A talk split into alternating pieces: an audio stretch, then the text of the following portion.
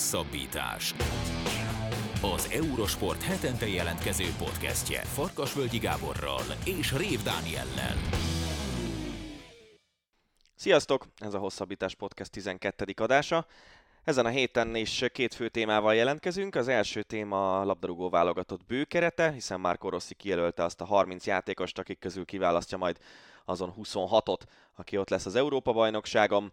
A műsor második felében pedig Forma egygyel fogunk foglalkozni. Sikerült elérnünk Wéber Gábort, akit hát nem titok, hogy a szezon eleje óta meg akartunk szólítani, és az eddigi négy versenyről, illetve arról beszélgetünk, hogy mi várható a szezon hátralévő részében. És aztán jön az Ácsi rovat, rengeteg labdarúgással, némi kézilabdával, és a hét legérdekesebb, legfrissebb híreivel.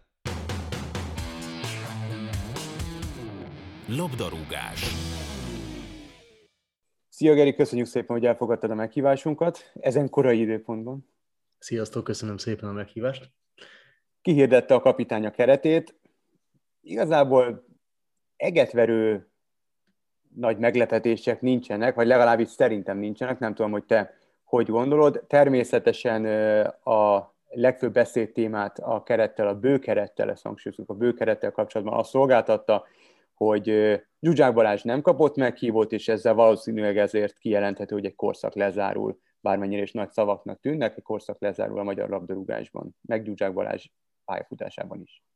Én is úgy gondolom, hogy nincsenek különösebb meglepetések, de, de szerintem a magyar futball úgy általános állapotát tekintve nehéz is lenne egyébként meglepetésekre számítani. Ez már legutóbb is így volt kétezer-tizenhatban, amikor Benstor keretet hirdetett.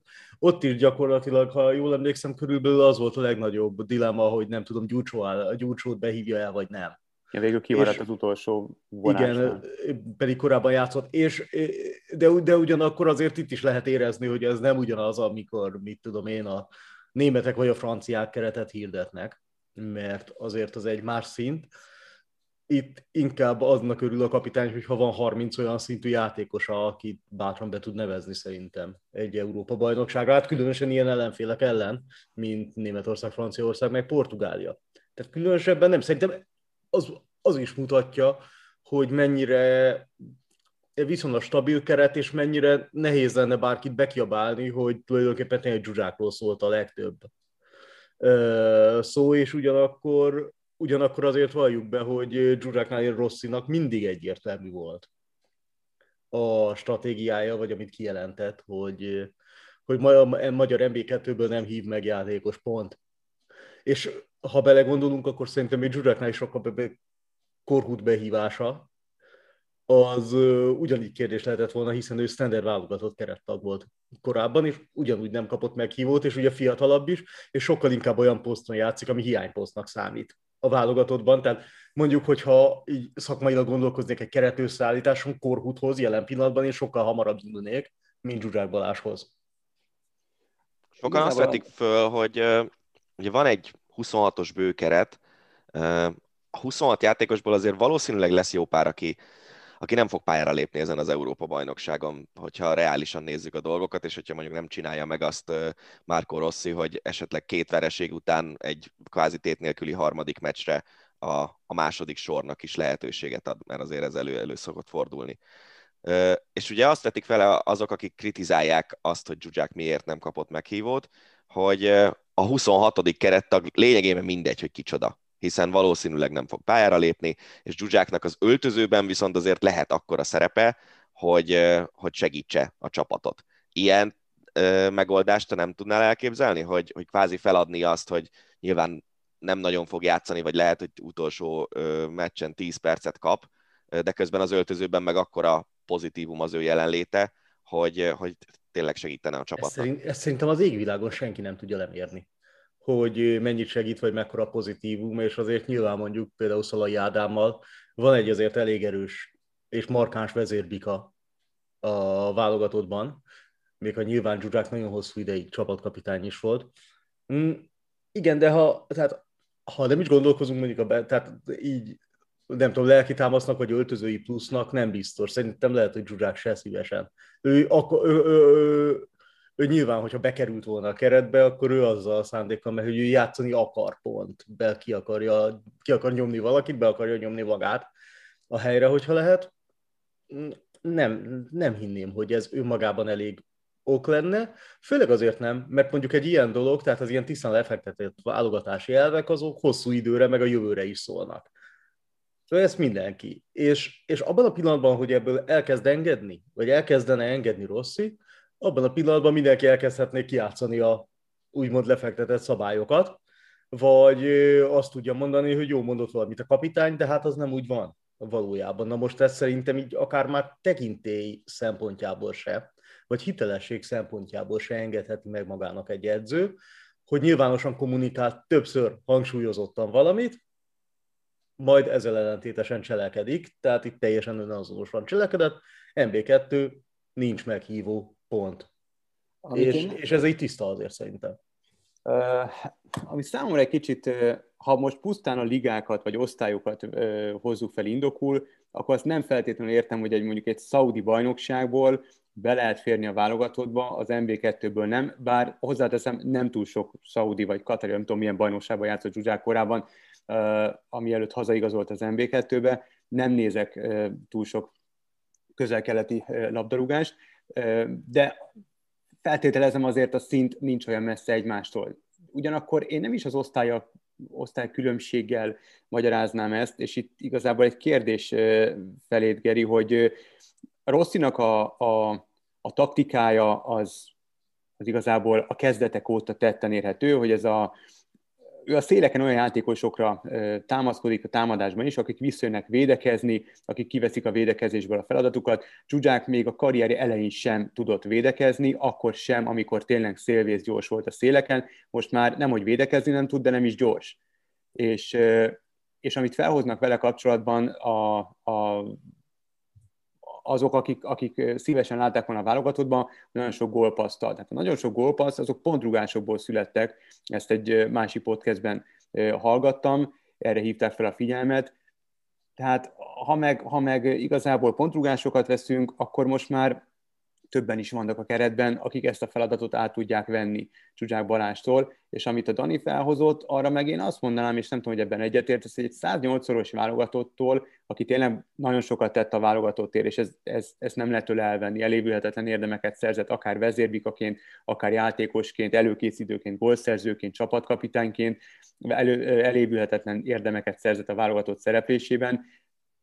Nem hiszem, hogy meg lehet vele azt tenni, hogy behívom a bőkeretbe, hogy ott legyen, hogy, hogy vezér legyen, aztán amikor keresztülkítés, akkor meg elköszönök tőle, hogy na, szávasz, akkor ez ennyi volt. Hát szerintem itt több minden összeadódik Dzsudzsák esetében, kezdve azzal, hogy neki a létező legrosszabb a kapitányi formáció, hogy ugye Rossi az elején még más próbált játszatni, de aztán átállt arra, amit mindig is a legszívesebben játszatott, és mindig is hangoztatta, hogy ez a kedvenc formációja három belső védővel. Három belső védő mellé, ezt erről beszéltünk is korábban, Dzsudzsák nem nagyon fér be, illetve Dzsudzsákhoz hasonló típusú szélsők nem férnek be, mert hogy mert hogyha egy ember van a szélen, az nem lehet olyan, ami, aki leginkább az előre menetelre koncentrál. Legalább annyit kell hátra segítenie és védekeznie, mint előre mennie. Na most ebben nyilván Dzsudzsák sosem ez volt az erőssége. A másik az, hogy máshova meg hova teszed. Tehát egyszer-kétszer volt olyan, hogy a csúcsék mögött volt. A második csatárként nem ízlett neki. Irányító, nem irányító, azért nem irányító játékos. Ugye a Debrecenben nagyon érdekes, hogy már a tavaszi szezonban nem a szélen játszik, vagy nem elsősorban a szélen játszik, hanem beljebb hozták, sőt, néha visszahozták mélységi irányítóba. Tehát tényleg úgy képzeljük el mindent, tudom, Andrea Pirlót ilyen szempontból szerepkörre, hogy ugye jó, jó, rugó, jó rugó technika, jó vízió, elég a hosszú passzaival azért át tud törni védelmeket, és akkor ide. De hát ez, ez még nem feltétlenül egy olyan pozíció, aminél, tehát itt most nem tudom, mondjuk Nagy Ádám elől nem fogja elvenni a helyet, aki, sokkal, aki teljesen természetesen mozog ebben a posztban, egy olyan ember, aki mondjuk harmincöt évesen kezdi ezt a posztot megtanulni, mert most rakják oda, nyilván akkor a rutinja van, hogy ezt fel tudja. És a másik fele az, hogy igen, Dzsudzsáknak azért a termelékenysége jó része, most már pontrugás per átlövés, válogatottban pedig ez a termelékenység nagyon visszaesett. Tehát az utolsó olyan gól, ami amihez nem az ellenfél ért hozzá, az kétezer-tizenhatban volt a horvátok elleni szabadrugás, mert utána a portugálok ellen ugye mind a két gólja az é bén olyan volt, ami megpattant, és a legutóbbi válogatott gólja Lettország ellen meg egy olyan, ami egy beívelt szabadrugás, beleírta lett, és valamiért a Dzsudzsáknak adták, ami érdekes, mert egyébként a felvételek alapján sokkal inkább öngól volt, de teljesen mindegy, ezt Dzsudzsáknak könyvelték el. És a gólpasszok tekintetében is sem olyan erős, tehát legutóbbi tétmeccs sorozatban szerintem kettő gólpassza volt egy-egy szögletből, a másik, amit Szolai Ádámnak adott a horvátok ellen, az mondjuk egészen klasszikus, vagy klasszis megmozdulás volt. Tehát igazából ugye csökken a sebessége, ezzel nyilván maga Dzsudzsák sem vitatkozik. Tehát ha, ha, ha megnézzük, akkor látszik, hogy hát hasonlítsuk össze a tíz évvel korábbi Dzsudzsákkal. Azért a dinamizmus meg a sebesség nem ugyanaz, de hát nem is kell ugyanannak lennie, hát mindenki, mindenki idősödik, tehát ezzel nem nagyon lehet Ezzel nem nagyon lehet mit csinálni, és az is látszik azért, hogy például ilyen gyors, ilyen pillanatnyi kirobbanásokra, amivel előnyt szerez, azért még igencsak képes, de hogy, de hogy ez a, a jelenlegi Dzsudzsák azért a játékával nem biztos, hogy... Ne, ne, szerintem kimondhatjuk, hogy nem biztos, hogy az a szint, ami Rossinak kell. Egész biztos nem az a szint, ami Rossinak kell szerintem kezdőben. Az a kérdés inkább, hogy mondjuk kiegészítő emberként tudna-e olyat nyújtani. De, de hát, ahogy mondtad is, de, tehát szabad, szabad rúgások és szögletrúgások elvégzésére van pont elég ember jelen pillanatban a válogatottban, és ez nem amerikai futball, hogy legyenek rúgó specialisták. Amire mondjuk, amire, amire, amire, amire mondjuk Dzsudzsák Balázs egészen kiválóan alkalmas lenne nyilvánvalóan, szóval ezek után igazából nem látom. Nem látom, tehát se a játékában, se az, hogy az en bé kettőben, tehát most Szentlőrinc Debrecen után vedd föl a német válogatott tempóját Münchenben. Beszéljünk is szerintem most már másról, mert itt nagyjából egy tíz percet eltöltöttünk Dzsudzsákkal, miközben ugye én azt hiszem, hogy... Na jó, hát száznyolc válogatottsággal megérdemli. Tehát meg, meg. Azt, azt, azt tegyük hozzá, hogy ez szerintem nagyon fájdalmas lehet neki, hogy az hazai é bé, és az nyilvánvalóan, biztos. És az, hogy az, hogy nyilván, ha bármennyire is pályára került volna, akkor megdönti a válogatottsági csúcsot, és nem csak társrekorder, hanem már egyedüli rekorder, ez azért nyilván számít, mindenkinek számítana. Hát jó, de ezt egyébként meg lehet csinálni azzal, hogy egy barátságos meccsen. Hát igen, de hát azért az, az, persze csak... Nyilván csak, nem ugyanaz. Szerintem meg is fogják, de azért ég és föld bizonyos szempontból. Igen, de szerintem tényleg, tehát azt akartam mondani, hogy abban mindhárman egyetértünk, hogy, hogy még hogyha egy olyan szezont futott volna, ahol az en bé kettőből torony magasan kiemelkedik, és ő messze a legjobb játékos, akkor azt lehet mondani, hogy a feljutó csapat legjobbja, aki az egész liga legjobbja, őt be lehet hívni, de ugye nem ez történt.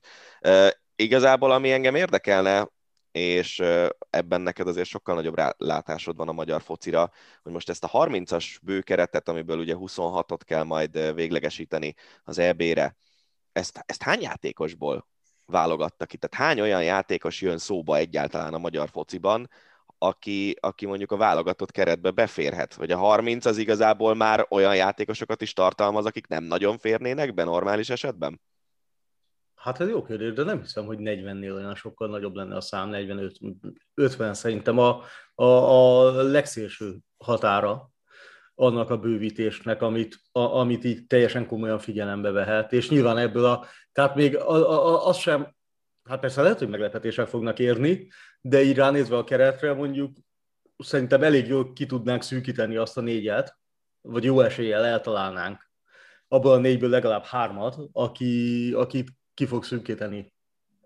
Később, bár ezt majd meglátjuk. Nem tudom. Nem, nem, nem nagy azért a, a, a választási lehetőség.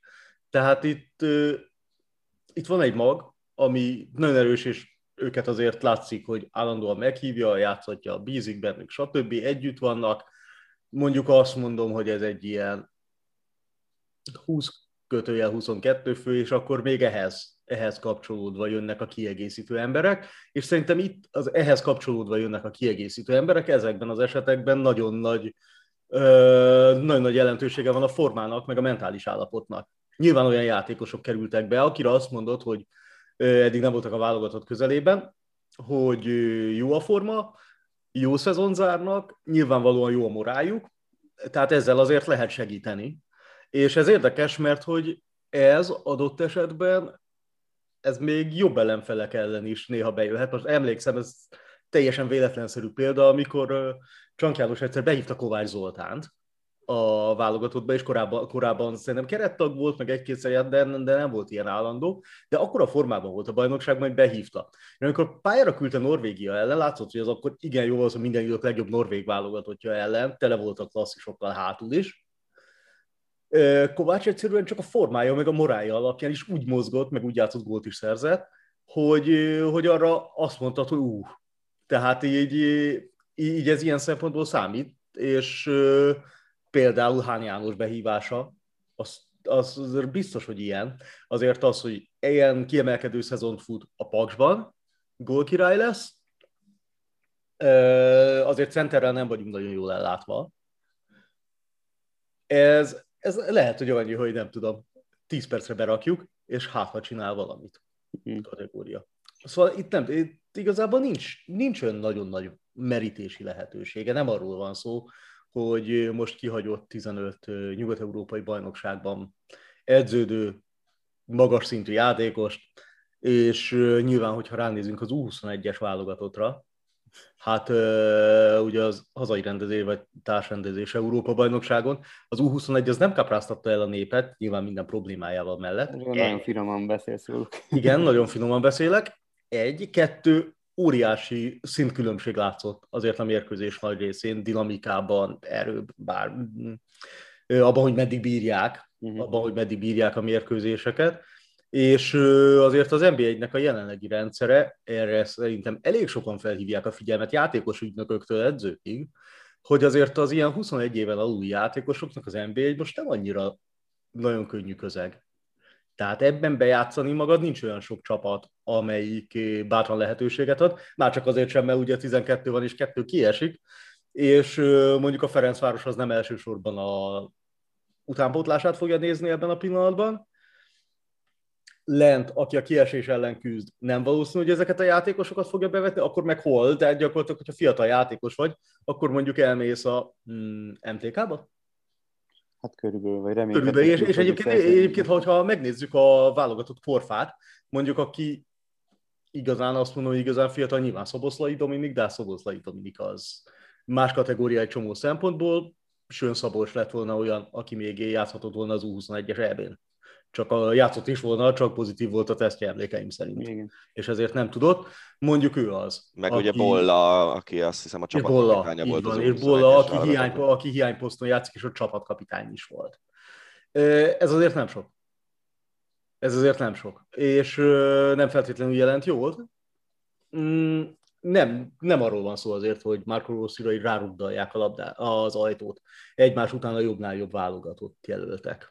De akiről mindenképpen beszélünk kell, Szoboszlai Dominik, ugye az már eldőlt, hogy a Lipcsében nem fog bemutatkozni az idei szezonban, makacs sérülése miatt, és Rossz is azt mondta, hogy június elsejéig ad neki határidőt, különben nem feltétlenül tud rá számítani, de így is én nem tudom, hogy ezek most csak inkább olyan hírek, illetve olyan, olyan, olyan, olyan elejtett mondatok, amelyet szeretnék levenni a terhet Szoboszlairól, illetve a, a drukkerek felé intézni egyfajta kommunikációt, miszerint hát maximum csereként számít majd rá, tehát azt nem várhatja senki, hogy, hogy ő meghatározó játékosként, vezérként, kisvezérként, bárminek nevezzük, ott lesz a csapatban. Te mit gondolsz erről? Ez inkább csak kommunikáció, tényleg le akarják róla venni a terhet, vagy tényleg nem számíthatunk rá, mert egyszerűen nem gyógyul ez a személyremcsontsérülés, vagy valami ilyesmi? Igen, a személyremcsontsérülés, igen. Szerintem nem, nem csak kommunikáció. Uh-huh. Nyilván lehet benne kommunikáció is olyan szempontból, hogy tiszta, tisztává teszik, hogy ne Szoboszlai Dominiktól várd a csodát ezen az Európa-bajnokságon, de hát ha belegondolunk gyakorlatilag már mielőtt eligazolt volna Salzburgból, már emlékeim szerint akkor is volt a kihagyott mérkőzései a végén. Igen, igen, igen. Szerinted majd, játszani fog ő? Majd átigazolt Lipcsébe, hát nem tudom, nem tudom. Nem tudom, hogy mire, tényleg, amiket én hallok az alapján, tényleg ilyen nagyon rövid bevetésekre esetleg. Uh-huh. De, hogy, de hogy például azzal nem kalkuláljon senki, hogy Szoboszlai Dominik itt kezdő lesz, vagy legalábbis az meglepetés lesz. És ha még kezdő is lenne, hány mérkőzése lenne?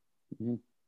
Tehát ugye gyakorlatilag fél éve nem játszott mérkőzést. Az azért... Ö... Egy ilyen elvére, ilyen ellenfelek elleni mérkőzésekre fel lehet készülni körülbelül, nem tudom, harminc nap alatt? Tehát most oké, okay, hogy tudom, hogy nem június elsején kezdődik a, a, az Európa-bajnokság, de hogy, ahogy mondod, már igazából már télen is lehetett hallani, hogy, hogy valami, valami kikszer van, kevesebb mérkőzés játszott, nem játszott végig mérkőzéseket, aztán utána egyáltalán nem játszott, tehát hogy ez tényleg egy fél éves kihagyás, be lehet hozni ennyi idő alatt ilyen fokú lemaradást?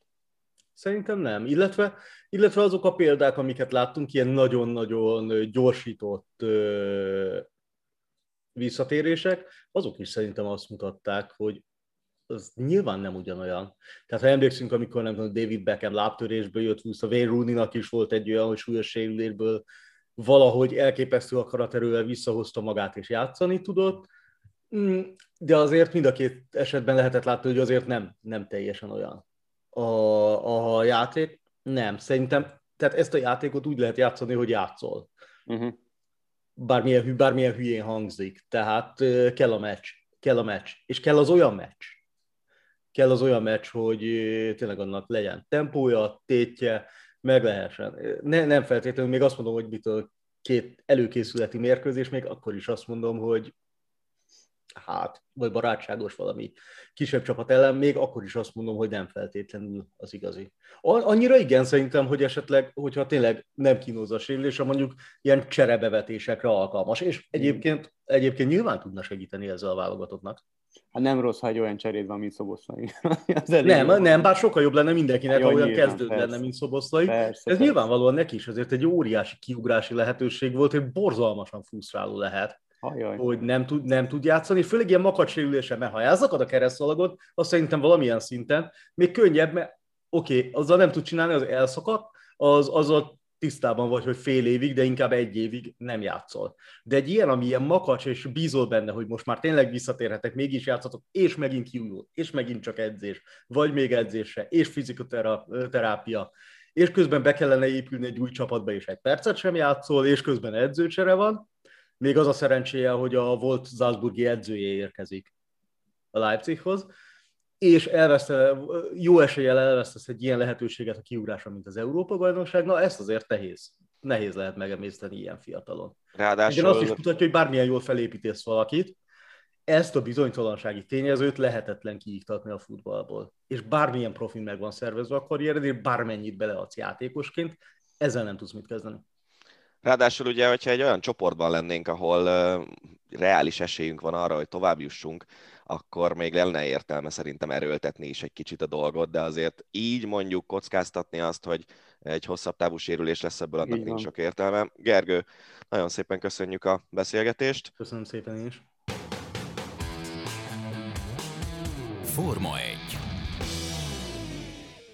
Wéber Gábor, az em négy Forma egy kommentátora a vendégünk. Régóta szerettünk volna ismételten leülni Gáborral beszélgetni. A téma az természetesen adott. A Forma egy idénye, különösképpen a legutóbbi verseny, a spanyol nagydíj, ami nem mindennapi izgalmakat hozott, vagy igazából, hát ha mégis izgalmasnak izgalmas volt, de, de ami számomra nagyon érdekes volt, és ezt majd Gábor természetesen alátámasztja, hogy megcáfolja, hogy még a Forma egyben is mennyire fontos a csapatmunka. Szia Gábor, köszönjük szépen, hogy elfogadtál a meghívásunkat. Hát ez csapatmunka volt a tegnapi javából, nem? Abszolút, minden szempontból, és uh, érdekes helyzetben volt uh, mind a Mercedes, mint uh, a Red Bull, mert uh, azon, hogy Verstappen egyedül maradt, hogy Perez megint ugye egy rosszabb rajtpozícióból, és onnan igazából nem sokat javítva, tulajdonképpen beragadva Leclerc mögé, sőt egy ideig még ott uh, Ricardo mögött is volt, ha jól emlékszem, nem nagyon tudott ebben a csatában részt venni, nagyon leszakadt, és nagyon jól látszott, hogy mekkora szerepe van a másik versenyzőnek a csapaton belül akkor, amikor pont Bottas volt az, aki miatt, amikor Hamilton reagált, akkor már Verstappennek értelmesen volt reagálni. Egyrészt azért, mert meg volt a mögévágás, vagy az elévágás inkább pontosabban szólva, és nehéz lett volna onnantól tempóból visszajönni, de még akkor talán a Red Bull el is gondolkodhatott volna rajta, hiszen volt egy vadonatúj garnitúra, lágygumijuk, ami a Mercedesnek nem, amit aztán a végén fel is raktak, és ugye simán meg volt vele a leggyorsabb kör a legvégén, ami egy pontot ért Verstappennek, és ezzel együtt, vagy ennek ellenére sem volt értelme semmit tenni, mert egyrészt a Mercedes tempója picit jobb volt, és szerintem végigérződött a futamon, ha az összképet nézitek, vezetett Verstappen, de az látszott, hogy Hamilton könnyedén tartja, könnyedén megy vele, viszont előzni az már egy másik, másik dolog. Viszont azzal, hogy Bottas bent volt a sztoriban, pont abban a távolságban, hogy nem jött ki egy ingyen kiállás Verstappenéknek, Hamiltonnak meg elméletileg ugye ott volt a úgyis elengedi Bottas forgatókönyv, amit láttuk, hogy azért kicsit kevésbé jókedvűen engedtem. Nem is értettem igazából. Annál, mint ahogy egyébként a csapat ellátta volna, miközben ezt persze én is értettem, hogy a negyedik futamon nem feltétlenül Hamiltonnak akar dolgozni Bottas. De hát ilyen hátrányból, amikor a másik a csapatban a győzelemért megy, nincs értelme nagyon akadékoskodnod, mert csak magad alatt vágod a fát. Úgyhogy Verstappent ez akadályozta meg abban, hogy egyáltalán elgondolkodjon, illetve a stratégiáját Will Courtney-t abban, hogy elgondolkodjon azon, hogy megpróbálnak mögé menni Hamiltonnak. Ugye itt a nagy veszély az volt, hogyha az első helyet föladják, ami akkor is elég nehézen megtarthatónak tűnt, hiába vezetett hatvan kört, vagy ötvenkilencet Max Verstappen. Mégis, amíg az első helyen mész, addig bízol abba, hogy hát, ha egy biztonsági autós fázis.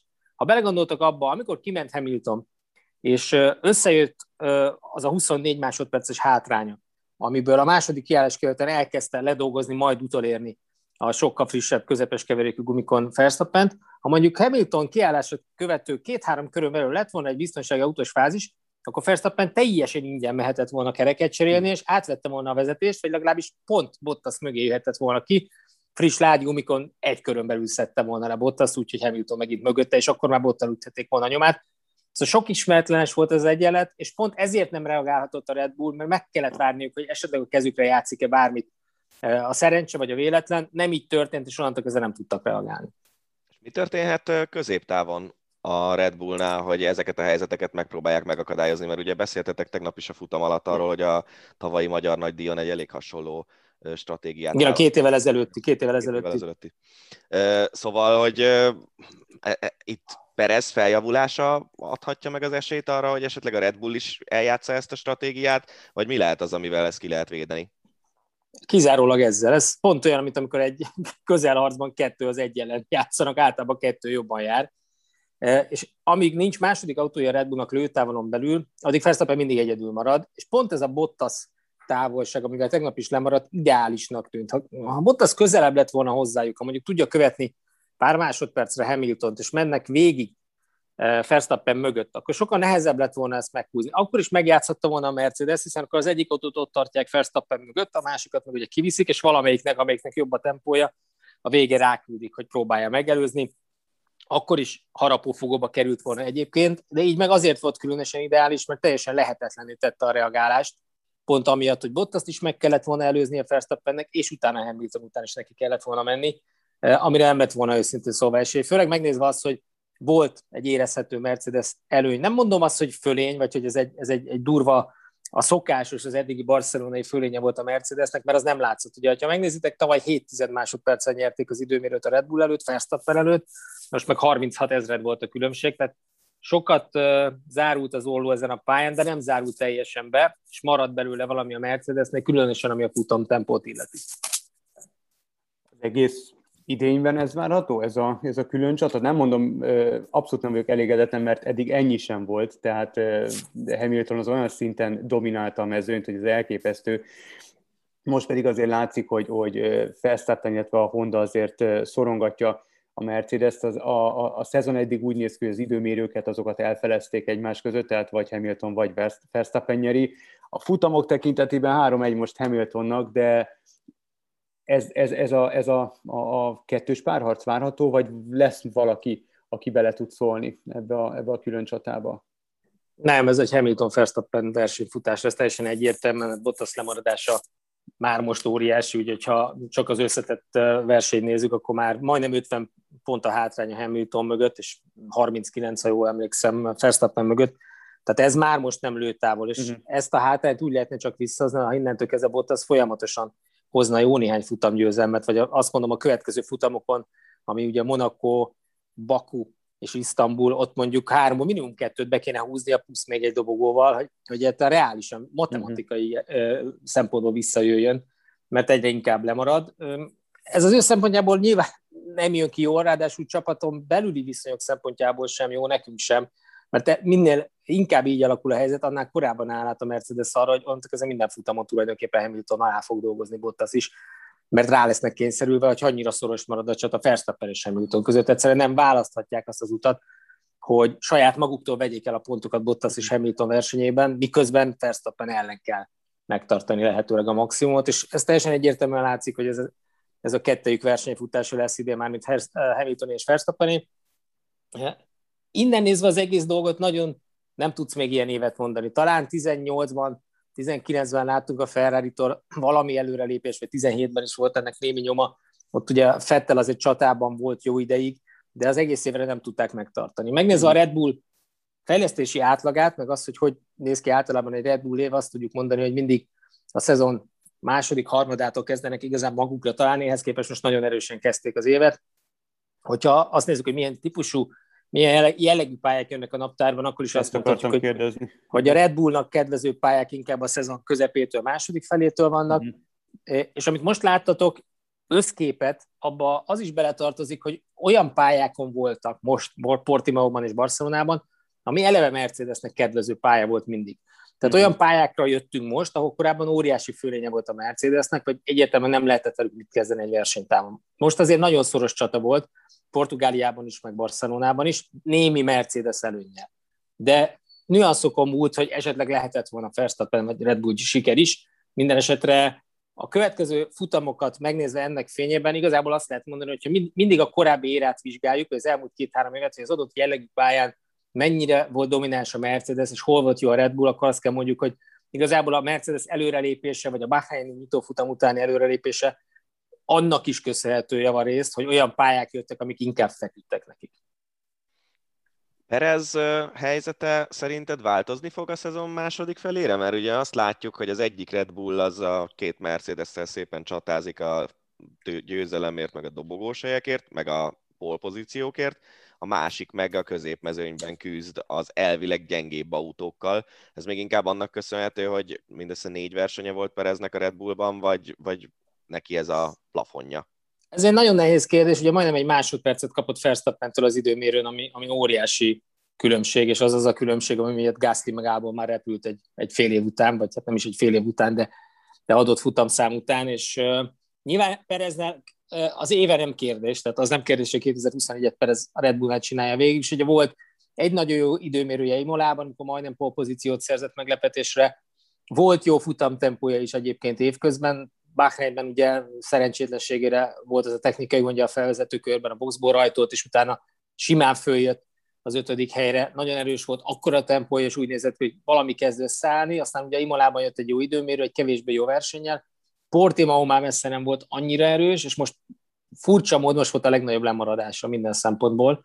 Nem tudom, hogy hol van a kutya elásva, vagy mi a titka. Azt tudom, hogy Verstappen nagyon nehéz egy körön is, meg versenytávon is tempóban tartani. Tehát senki nem azt várja el, azt gondolom, hogy néhány nagyon elvetemült Perez rajongótól eltekintve, hogy most ő kapásból jöjjön, és Verstappen szintjén legyen, meg meg is verje a Hollandot. Nem hiszem, hogy ez lehetséges. Eleve egy olyan kiemelkedő pilótáról beszélünk, ahogy például Hamilton esetében is, vagy Vettelnél, amikor a saját igazán jó érájában volt, vagy Alonsoról, amikor nagyon nehéz ellenük felvenni a a verseny. Tehát hogy azt mondom, hogy Pereznek azon a három-négy tizeden belül kéne lenni időmérőn, ahonnan biztos a második sor, legalább, vagy adott esetben egy imurai első, amit láttátok, mert képes azért betalálni ő is, amikor olyanja van, és utána nagyon erős versenytempójára tudna építeni a Red Bull, és ez a Perez hiányzott most egyébként a, a taktikai összképből, hogyha ott lett volna Perez Bottasszal, Bottas környékén, előtt, mögött, akkor Hamiltonnak nem működött volna, nem működhetett volna így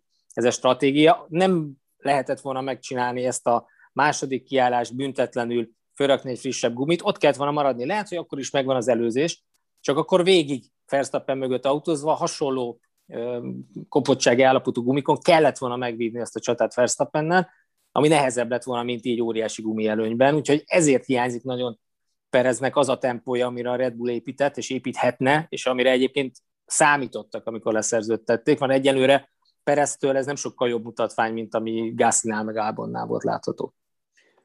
Aki számomra nagyon nagy meglepetés, nagyon kellemes meglepetés, az, az Lando Norris, a McLaren brit versenyzője, aki hát egészen most Spanyolországig top ötös helyezéseket számlált, tehát legrosszabb egy ötödik helye volt Portugáliában, tehát nagyon kiegyensúlyozottan versenyzett. Én néztem a amíg a, a, az em négy az időmérőt közvetít, egy ismételte, addig a, a Skyon néztem a felvezetőt, és megkérdezte, azt hiszem Jenson Button talán Lando Norristól, hogy ez a legjobb forma, amiben valaha pályafutása során volt, és nagyon szerényen azt nyilatkozta, hogy hát nem tudja, hogy a legjobb, de hogy a legkiegyensúlyozottabb, az biztos. Mennyit számít, nyilván technikai sport nagyon sokat, de mégis, ha lehet is skálázni, akkor mennyit számít a, a, a McLaren, illetve uh, Norris, uh, tehát hogy osztanád el Norris teljesítményét és a McLaren teljesítményét? Itt ki visz bele többet, ha egyáltalán lehet itt uh, mérlegelni? Nyilván a forma nagyon sokat számít, az önbizalom az, hogy valaki otthon érzi magát egy autóban, és azt mer vele csinálni, amit akar, és azt is csinálja az autó, amit akar, ez nagyon fontos. És ezek úgy tűnik mind megvannak McLarennel és Norrisnál, tehát egy, egy nagyon jó szimbiózis van idén az autó és a versenyző között. Nyilván ebben az is benne van, hogy McLaren is fejlődött, ugye a Mercedes motorral még előrébb léptek idén, és az is, hogy Norris is egyre jobban beletanul a Forma egybe, és már nem nyeretlen két éves. És éppen ezzel együtt megjön az önbizalma, és ez egy, ez egy szerencsés együttállás ilyenkor, hogy pont úgy épül fel az önbizalmad, ahogy az autó is egyre jobb alattad, és szerintem ez így meg is sokszorozza a versenyző erejét. Tehát, hogy valószínűleg egy ugyanilyen erős Norris egy két évvel ezelőtti McLarenben nem lett volna ennyire jó, mm-hmm. mert az autó sem engedte volna, és fordítva, ha ennyire jó autóba ülhetett volna, amikor debütált, azt nem, fog, nem tudta volna így kihasználni. Tehát ez szépen így együtt megy, és talán ezért látjuk azt, hogy Norris tulajdonképpen kérdés nélkül, azt kell mondjam, hogy az élmezőny mögött a legjobban teljesítő versenyző, még úgy is, hogy tegnap végül Ricardo megverte. Volt egy nem feltétlen saját hibás, de részben azért saját maga által is kicsit elrontott időmérője, és onnantól már nem tudott úgy visszajönni, ha bár azért tegnap is pontokat szerzett, de Ricardo előtte végzett. De összességében, hogyha az egész eddigi négy futamot nézzük, akkor azt kell mondjam, hogy Verstappen és Hamilton teljesítménye mögött a harmadik legjobb Norris-i a mezőnyben. Tehát jobban megy, mint Bottas, és mindenki másnál jobb teljesítmény nyújt. Teljesen egyértelműen kimagaslik a mezőnyből fölfelé, és ez sokat lendít előre a McLaren szekerén is. Amúgy is egy jó autóról beszélünk, hogyha még Ricardónak is összeállna ez a sztori, akkor tulajdonképpen nagyon nehéz lenne megverni a McLarent a harmadik helyért zajló csatában, de az látszik azért, hogy a Ferrarik is kezdenek magukra találni, és Sainz sem botorkál már olyan kétségbe esettem, mint mondjuk Bahreinben a teszteken, vagy akár az első futam hétvégén. Ez egy érdekes versenyfutás lesz majd a McLaren és a Ferrari között, pont ebből a, a szemszögből nézve is. Az úgy tűnik, hogy, hogy ez a két csapat a harmadik és a negyedik legerősebb, aztán, hogy majd közöttük mi lesz a sorrend, azt nyilván az élet megmondja. Viszont azért ők messze nem rendelkeznek akkora előnnyel a többiekkel szemben, mint a, amennyire a Red Bull meg a Mercedes kilóg, és éppen ezért én már egyébként tavaly is A, úgy néztem a Forma egyes versenyeket, hogy a középmezőnyben milyen jó kis izgalmak tudnak lenni. És most is azért odaér Gasly, odaér Alonso néha, odaér Ocon néha. Ö, nagyon kíváncsi leszek, hogy az Aston Martin oda fog-e majd érni a középmezőny első felébe.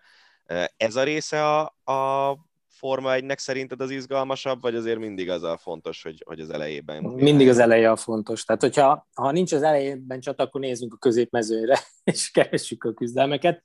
Persze nekik ez ugyanolyan fontos, és nyilván ezeket is nézni kell, mert összességében ezek a versenyzők is sokan közülük közel azon a szinten vannak, ahol az, ahol az élmezőn, csak nem olyan autóban ülnek.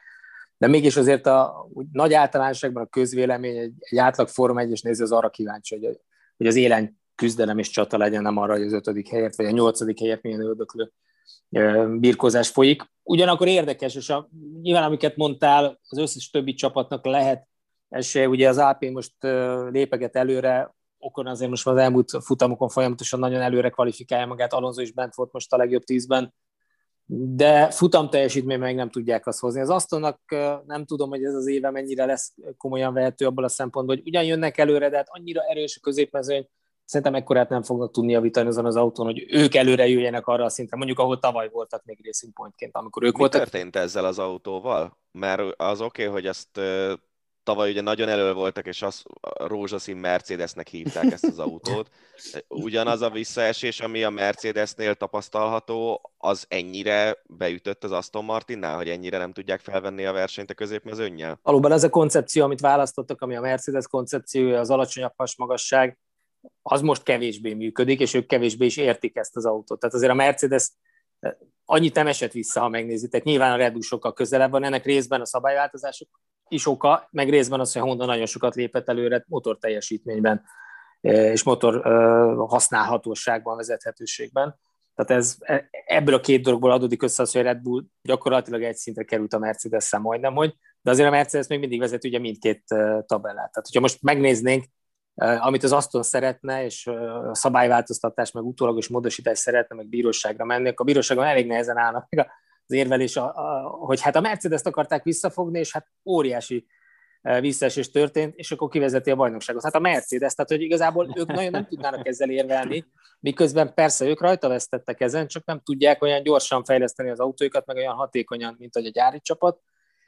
De hát ez ezzel jár, ezt a békát le kell nyelni, mert hogy tavaly meg ugye annak köszönhették a siker jó részét, hogy átvették a koncepciót, meg ugye a rossz nyelvek szerint többet is tettek annál, mint a koncepció átvétele, ami persze részben biztos igaz is volt, de azért nem akarom rajtuk elverni a port, hiszen sokan mások is megtették, elég a házra nézni, az elmúlt évek házaira, ami, hogyha a piros festékkel véletlen leöntötted volna, akkor azt hitted volna, hogy egy Ferrari, mert ott is ugyanúgy megvoltak ezek az egyezések, hasonlóságok, majdnem egyformaságok adott esetben, és a Red Bull Alfa Tauri házasságból is azért voltak, vannak ilyen dolgok, ha bár talán ők érezték ki furamód a legkevésbé, pedig ők azok, akik teljesen a szabályok határán szeretnek táncolni, de ebben nem nyúltak olyan mélyre, mint mondjuk a ház vagy a Racing Point a Mercedes-szel. Amivel kapcsolatban nagyon érdekelne a véleményed. Én tegnap, amióta a szezon kezdődött és visszatért Fernando Alonso, egyrészt nagyon vártam a visszatérését, akkor tegnap valahogy azt fogalmazódott meg bennem, hogy lehet, hogy a Forma egy is most már afelé tendál, hogy egy bizonyos kor fölött már borzasztóan nehéz, és, és már, már ez a sport is mindig is azért, azért nyilván az állóképesség az, az, az kötelező volt a jó szerepléshez, de hogy valahogy egy bizonyos kor után már nem biztos, hogy, hogy olyan nagyon fekszik. Gondolok itt Alonsóra, gondolok itt Vettelre, gondolok itt Räikkönenre, és tudom, hogy nem, nincsenek erőgépek a fenekük alatt, és, és főleg Vettel szenved az Astonnal, stb. stb. De mégis valahogy bennem ez, ez fogalmazódott meg tegnap, hogy hát lehet, hogy már eljárt felettük a, a, az időt. Erről mit gondolsz? Részben igazadban is együtt is értek. Alapvetően a Forma egy azért mindig annyira atletikus sportág volt, bármennyire, és nem úgy néz ki ez kívülről nézve, hiszen csak ülnek egy autóban, sokan mondják. Nem egy ilyen élsportoló tudok, akivel magánbeszélgetésben hallottam, hogy hát ez mind szép és szép, de mi ebben a nehéz? Hát még egy sportoló sem feltétlenül tudja elképzelni, hogy milyen fizikai kihívás egy ilyen autót vezetni, ami nagyon nem mindegy, hogy húsz-huszonöt vagy negyven-negyvenkét évesen teszed ezt meg, bármilyen edzettségi állapotban vagy. Egyszerűen nyilván a, a fizikát, meg a biológiai törvényszerűséget nem tud átverni, és uh, egyébként nem mennek ők rossz szinten, ha megnézed. Csak pont az a plusz hiányzik, ami kiemelte annak idején Alonsót, Räikkönen, Vettelt a mezőnyben a saját fénykorukban, uh-huh. uh, az a plusz kopott el talán, és különösen a kihagyással együtt, Alonsónál a, a kihagyással együtt, vagy Räikkönennél is a korábbi kihagyással együtt, ha bár akkor még viszonylag fiatalon jött vissza uh-huh. utána, és volt is utána jó szezonja, vagy jó szezonjai, de egy, egy picit mindenki valóban, mint a kezdene megkopni. A másik dolog, amit ez az egész kiemel, és azért azt mindig elfelejtjük értékén kezelni ezt a mezőnyt. Itt tényleg a, a világ legjobb autóversenyzői ülnek, ez nem azt jelenti, hogy más sorozatokban nincsenek piszok jó versenyzők, de azért itt nagyon, tehát ez a huszas, máshol nem tudsz egy olyan huszas mondani, aki ennyire erős, mint ez a huszas itt a Forma egyben, és inkább csak azt erősíti, és azt bizonyítja, hogy ez, egy Estebanokon egy annyira jó versenyző, hogy bármilyen mezőnybe beraknád, valószínűleg a győztesek között lenne. És ez gyakorlatilag mindenkire igaz itt, kis túlzással, kis kivétellel. Még Mazepint se akarom nagyon lehordani, ha bár azért most ő nagyon kilóg lefele a mezőnyből, de mondjuk nézd meg egy Strollt. Tehát a Strollt is azt gondolom, hogy mindenki elkönyvelte a papa pénzén elő, előrejövő senkiházinak, miközben nem az. Tehát ő egy, egy nagyon erős versenyző, és különösen a versenyteljesítménye nagyon erős. Tehát hogyha innen nézzük, akkor inkább azt kell megnéznünk, hogy annyira erős versenyzők vannak a fiatalok között, akiket már egy picit fényét vesztett Alonso, Vettel, Räikkönen egyáltalán nem tud megverni, vagy nem tud kordában tartani, mert azonnal föléjük kerekednek. Lehet olyat csinálni a Forma eggyel kapcsolatban, hogy mondjuk minden idők legkiegyensúlyozottabb évadáról beszélni versenyzők szintjén? Tehát szinte lehet a mostani, a mostani garnitúrára lehet azt mondani, hogy ez minden idők egyik, hanem a legerősebb felhozatala, a huszasa?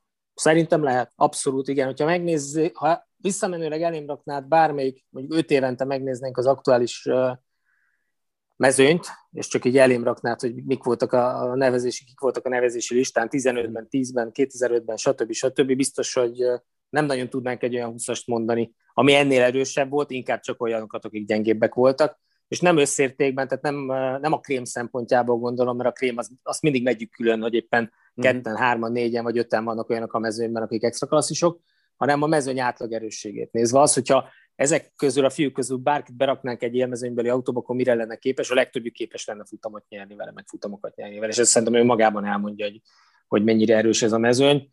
Mm, nyilván a fiataloknak tanulni kell, tehát egy Cunoda, egy Mazepi, egy Mick Schumacher, még, még mindenképp bele kell tanulni, annyira más ezeket az autókat vezetni, ezt is nehéz elképzelni, még egy Forma, egy Forma kettes autóból föllépve is. Annyira nehéz megszokni azt, hogy hogy kezeld a gumikat, ezt az egész összetett energiavisszanyerő rendszert, a hibrid rendszert, amely hatja az autókat, mikor mi az optimális beállítás, azt hogy használod ki a legjobban, és hogy sakkozol egy csomó olyan dologgal a vezetés mellett, ami egyébként mind befolyásolja a teljesítményedet, meg a tempódat, ezt nem lehet megtanulni egy vagy két hétvége alatt. Gábor, Gábor, köszönjük szépen a beszélgetést. Wéber Gáborral, az em négy Sport formai kommentátorával beszélgettünk a szezon eddigi részéről, és remélhetőleg majd a néhány verseny múlva újra tudunk beszélni. Ácsi. A hét legérdekesebb hírei. És akkor következzék az Ácsi rovat, szokás szerint ezen a héten sem marad el. Tudjátok, ez az a rovat, amelyben az elmúlt hét érdekességeit, legfőbb híreit szedjük csokorba, és felolvasva egymásnak, ha valamelyikünknél felkelti az érdeklődést, akkor arra lecsapunk, mondunk egy ácsit, kivesézzük, ha nem, akkor meg szépen tova haladunk. Úgyhogy vágjunk is bele. Olvasom az első hírt. André Villas-Boas elindul a rali világbajnokság portugáliai futamán. negyvenhárom éves edző, de ő a Marseille, Chelsea, Tottenham, Porto és a Zenit csapatait irányította, vagy egy Citroennel fog versenyezni, és amúgy volt már, hogy indult rallin, a Dakaron, csak ott sérülés miatt végül feladni kényszerült a versenyt. Na, mit e- erre csak annyit mondok, nem is ácsít, csak egy fél gondolat, hogy tök jó, hogy egy európai szinten, azt hiszem, hogy nem lehet top edzőnek nevezni Villas-Boast, de hogy egy ilyen a középmezőny elejébe tartozó edző annyi pénzt összekeres, hogy tud ilyen drága hobbit magának, hogy rally világbajnokságon induljon. Jaja, lennék a helyébe. Na mindegy. Gulácsi Péter szerződés hosszabbított Lipcsében, pedig állítólag sokan sorban állnak érte a nagyobb klubok közül. Hát egy fél mondatban garantált, ahogy mondjam, garantáltam, hogy szerződést fog hosszabbítani, nem tudom, hogy csak azért, hogy még több pénzért el tudják adni, vagy csak azért, mert tényleg itt képzeli el a pályafutását. De gratulálok neki, és nagyon örülök neki, hogy, hogy ennyire, ennyire jól szerepel. De szerintem is itt a háttérben ez van, hogyha van egy négy éves szerződésed, akkor azért több pénzért lehet kivásárolni is abból. Ha megmarad, szerintem egyébként jó helye Abszolút. Van Lipcsében. Abszolút. No, hát a következő... José Mourinho lesz az á es Róma labdarúgó csapatának vezetőedzője. Boom! Úgy írtuk, az Eurosporton tök jó címet adott neki a Marci, azt írta, hogy ezt nem láttuk jönni. Hát ez tényleg nem. Ez tényleg nem. Én azt hittem, hogy szövetségi kapitány lesz. Portugáliában? Aha. Hát, szerintem az neki túlságosan kevés média figyelmet jelentenek. Ő szereti ezt, hogy minden héten meccs előtt, meccs után nyilatkoztat, róla szólnak a hírek. Szerintem ez, ő, őt ez élteti. Hát nem tudom. Valahogy én, én, én már egy ideje úgy érzem, hogy abszolút kiégett. Erről sokat beszéltünk itt a hosszabbításon is, meg egymás között is, hogy, hogy valahogy eh, egy, egy, én egy nagyon komoly edzőnek tartottam őt, egy, egy, egy ilyen reformernek, egy olyan, olyan edzőnek, aki aki nagyon jól használja a különböző kommunikációs eszközöket is, hogy levegye a játékosairól a terhet, átveszi a, a, a rozsarú szerepét, ugyanakkor nyilván taktikailag is egy ideig megkérdőjelezhetetlen volt, és onnantól kezdve vagy nem haladt a korral, vagy beleszart az egészbe, de, de úgy tűnik, hogy így, így abszolút lefele megy. Az Inter óta igazából szerintem ott, ott a triplázás összejött, és onnantól kezdve, de lehet, hogy itt a Mourinho drukkerek most elküldenek az anyámba, de én akkor is úgy érzem, és nem levecsülve az á es Rómát, egy kicsit úgy érzem, hogy, hogy dobtak neki egy úszógumit, és ő abba két kézzel lábbal belekapaszkodott, csak hogy fent tudjon maradni a felszínen. Pedig akár elmehetett volna rallizni is. Például. Hát igen, ez egy érdekes kérdés, hogy tényleg az az érdekes szerintem ebben az egészben, hogy milyen klubvezetés, meg sportigazgató gondolja azt, hogy, hogy Mourinho a megoldás a problémákra, hogy miért nem találnak Olaszországban ráadásul, ahol ugye azért nagyon komoly edzőképzés van, miért nem találnak egy harmincöt éves srácot, aki, aki taktikai szinten van ott, ahol Mourinho. Illetve, ha meg, ha meg ez az egész egy pé er valami, az azt meg lehet érteni, mert nyilván a Róma így sokkal inkább benne lesz a közbeszédben, mint, mint Mourinho nélkül, egy ismeretlen harmincöt éves sráccal a kispadon, de akkor viszont az egy másik történet, akkor nem szakmai szempontból kell nézni, hanem pé er szempontból, ahhoz meg én nem értek, te jobban értesz nálam, lehet, hogy a feleséget kéne megkérdezni igazán. Következő hétre meghívjuk majd, ha elfogadja a meghívást. Én, én pont azon gondolkodtam, hogy ha ez, ha ez jól sül el, akkor óriásit szólhat, mert a Róma azért Sosem, sosem húzott a szívem az olasz focihoz, de hogyha ha, ha, ha Serie A, akkor valahogy mindig a Róma, de nyilván a szurkolótábor, meg a, meg a színei miatt, meg rossz, Rossi miatt, meg Totti miatt. A, őt nagyon szerettem, és a szenvedélyes és, és fanatikus szurkolótábora szerintem baromi jól összeillik a szenvedélyes fanatikus Mourinhoval, ha a sztori jó, tehát ha Mourinho jó, és akkor azért római derbi azért az úristen mi lesz ott. De, de ha meg, ha meg Mourinho azt nyomja, amit a Tottenhamnél nyomott, hát akkor igazából akkor, akkor ez a sztori ez nem fog nagyot szólni. Igen, én is így, így vagyok vele. Na, menjünk tovább. Az UEFA pénteken megállapodott kilenc klubbal a Szuperliga alapítói közül, hogy milyen feltételekkel integrálódhatnak oh, vissza. Én ez, oh, ezt az egész megfogalmazást az akartam kiemelni, hogy mi az, hogy visszaintegrálódás? Könyörgöm, a A négy bé el elődöntős csapatból három a Szuperliga alapítói között volt. Hova integrálódunk vissza, hogyha nem is integrálódtunk ki az UEFA alól? Olyan magas szóról beszél az UEFA, hogy az döbbenet, nem? Hát főleg ahhoz képest, hogy milyen ja, ügyeik voltak ja. a közelmúltban. Egy úgynevezett klub kötelezettségvállalási nyilatkozatot írtak alá, és ebben vannak benne a reintegrációs lépések. Oh, imádom ezt fogalmazom. a reintegrációt. Szóval, akik kimaradtak, Real Madrid, Barcelona és Juventus, ez a három klub nem írta alá ezt a szerződést, mondom, én úgy tudom, de nem követtem olyan nagyon közelről, hogy Barcelonában a, a, az elnök meg akarja szavaztatni a klubtagokat arról, hogy, hogy akarják-e a szuperligát, vagy nem. Viszont így fegyelmi eljárást fog indítani az UEFA. Azért azt megnézném, hogy van egy, mondjuk egy bajnokok ligája sorozat, ahol se a Real Madrid, se a Barcelona nem indulhat el. Ja, hát szerintem ezek a klubok nagyon jól tudják, hogy, hogy mit érnek, és hogy mekkora értékük van, a, még UEFA szinten is, és, és mondjuk én azt, azt én nem gondoltam volna, hogy a Florentino Perez az nem egy kutyába az UEFA elnökével szemben, és, és tényleg nem értem, hogy én nem azt mondom, hogy az u e fának meg kell hunyászkodnia, és nyilván valamiféle a konszenzusra kell jutni itt a, a klubokkal, de az, hogy ilyen magasról beszélni egy UEFA, egy Real Madriddal, egy Barcelonával, a, a, meg egy Juventusszal, ez nekem nagyon meredek. Pontosan azért, mert azért itt, itt, itt egy következő bé el kiírásban ez a három klubcsapat nincs bent, azért az jelentősen lenyomja majd a, a közvetítési jogokért elkérhető pénzösszegét. Egyrészt, kettő, igencsak ki fog borulni a bili a szurkolók szintjén, meg különben is, hát az a bé el, az nem bé el, ahol ez a három csapat nem jelenik meg.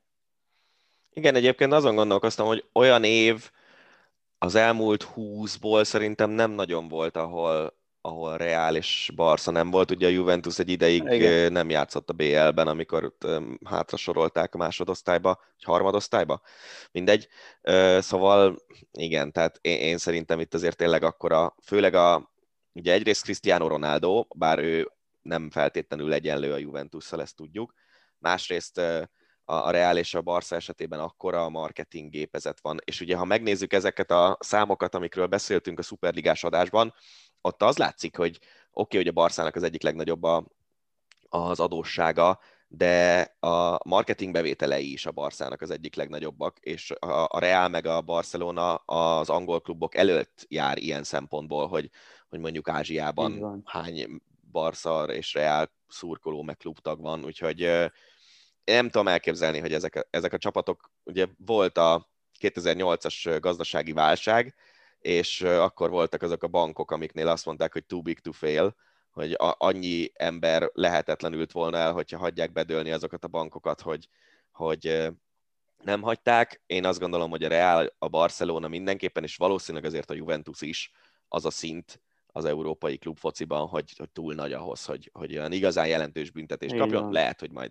kapnak valami pénzbüntetést, amit hozzácsapnak az eddigi adósságokhoz, aztán mehetünk tovább. Igen, én, nem, én sem akarok olyan baj, egyik csapat sem a, a, a tartozik a kedvenceim közé, de én sem akarok olyan Bajnokok Ligája sorozatot lé, nézni, ahol a Bayern nem veri agyon a Barcelonát, vagy éppen a Real Madridot, vagy éppen akkor nem azt egy hatost, lehet, hogy, lehet, hogy, lehet, hogy érdemes lenne becsuknod a szemeidet mostantól, és valami más sportot elkezdeni követni. Csak... Cleveland állítólag idén jó lesz az en ef el-ben. Biztos, hogy úgy tudom. Ha már az en bé á-re szarok vagyunk. Hét győzelem összejön idén is. Hát figyelj, amíg a Pittsburghöt lenyomjuk, addig engem nem érdekel más.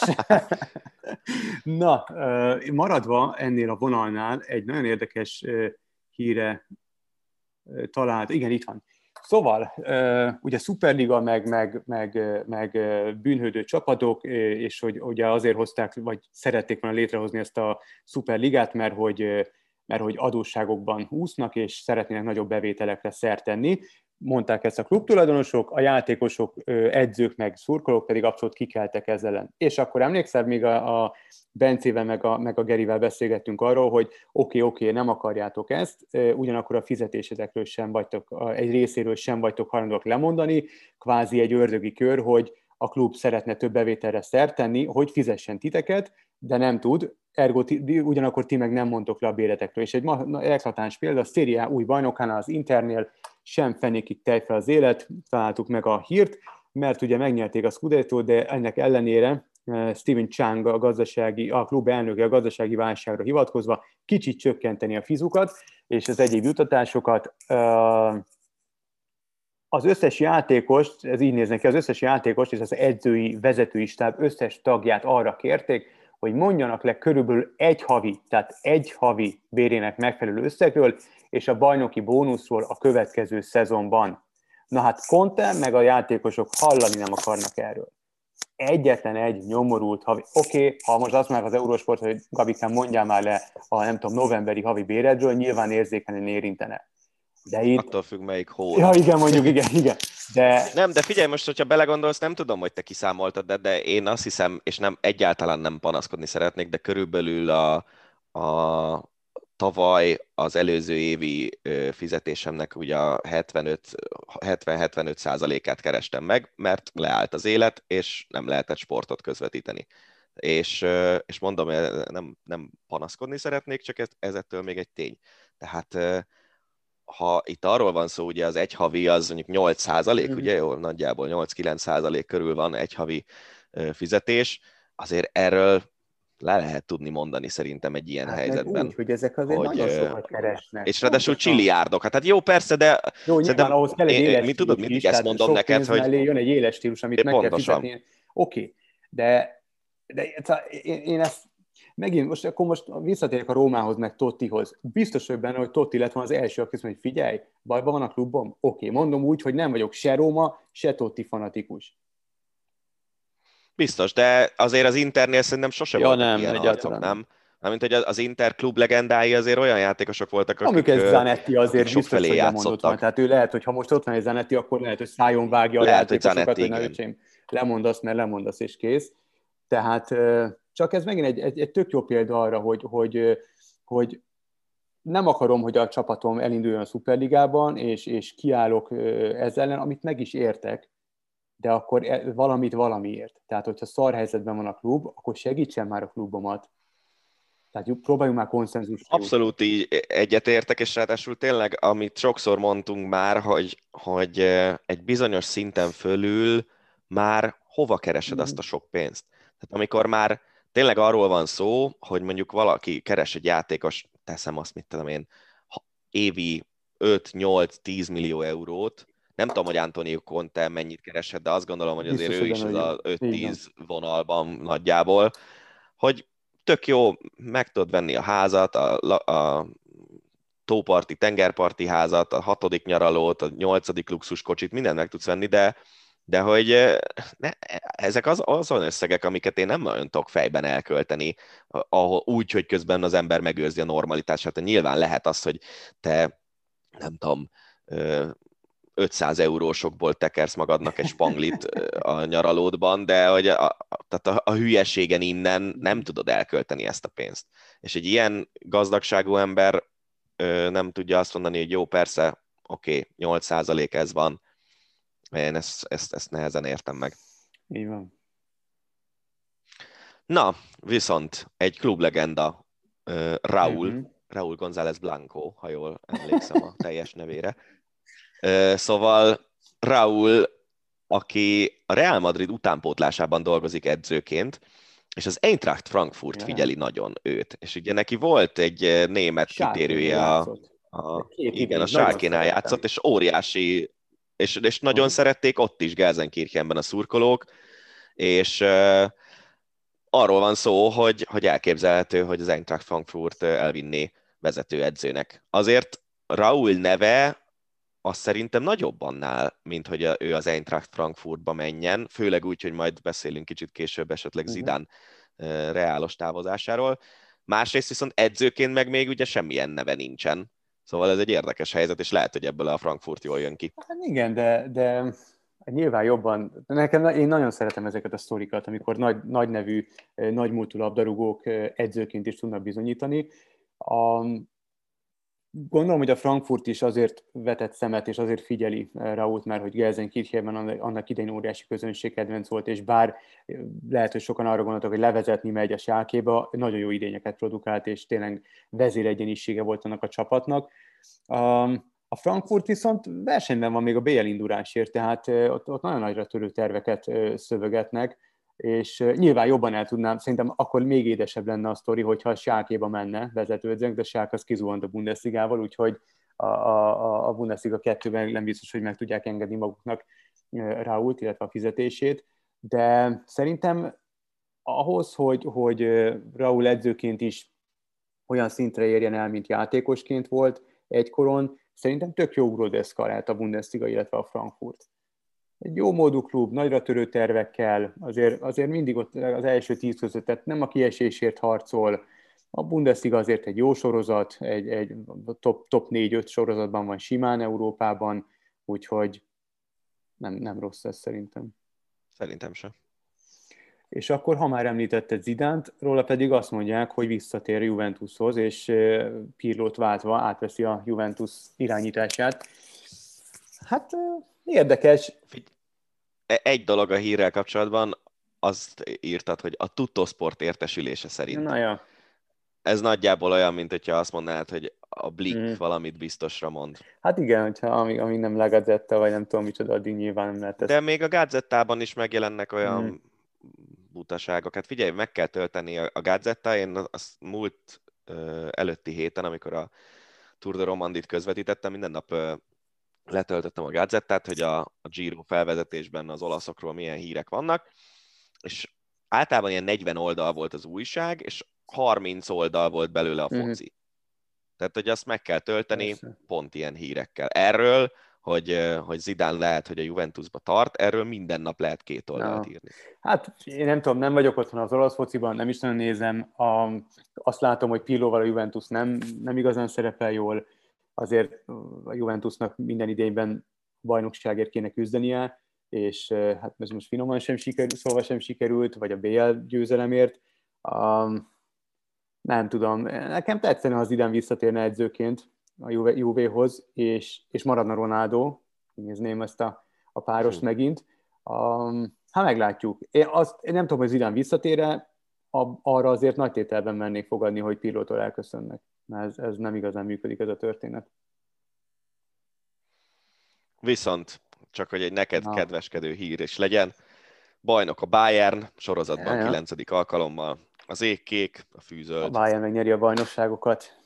De...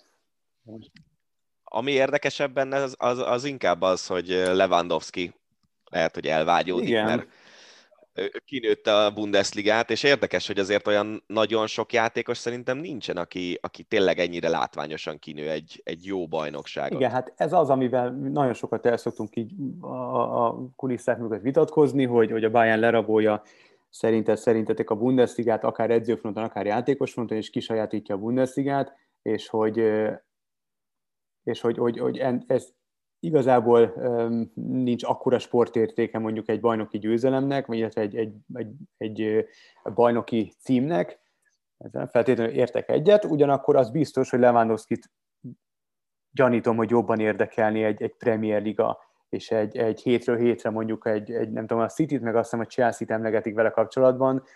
Um, biztos jobban érdekelni, hogyha összecsapatna a Pool-al, az Arsenal-al, a Tottenham-mel, meg az összes többi, vagy United-dal. A, nem tudom, ugyanakkor meg lehet, hogy most baromi jó formában van, meg, meg, meg, meg meghazutolja a korát, de azért már túl van a harmincon, a, a Premier Liga az botrányosan kemény, jóval keményebb, mint a Bundesliga, nem biztos, hogy ennyi idősen a pályafutásod utolsó részében feltétlenül a, a Premier Ligába kell váltanod, ugyanakkor nyilván megint, akkor ez, ezzel párhuzamosan a pályafutásod utolsó részében még egy irgalmatlan komoly pénzt kereshetsz, sokkal komolyabbat, mint amennyit a Bayernnél. Bár ott a Bayernban azt hiszem Neuer mellett ő keresi a legtöbbet.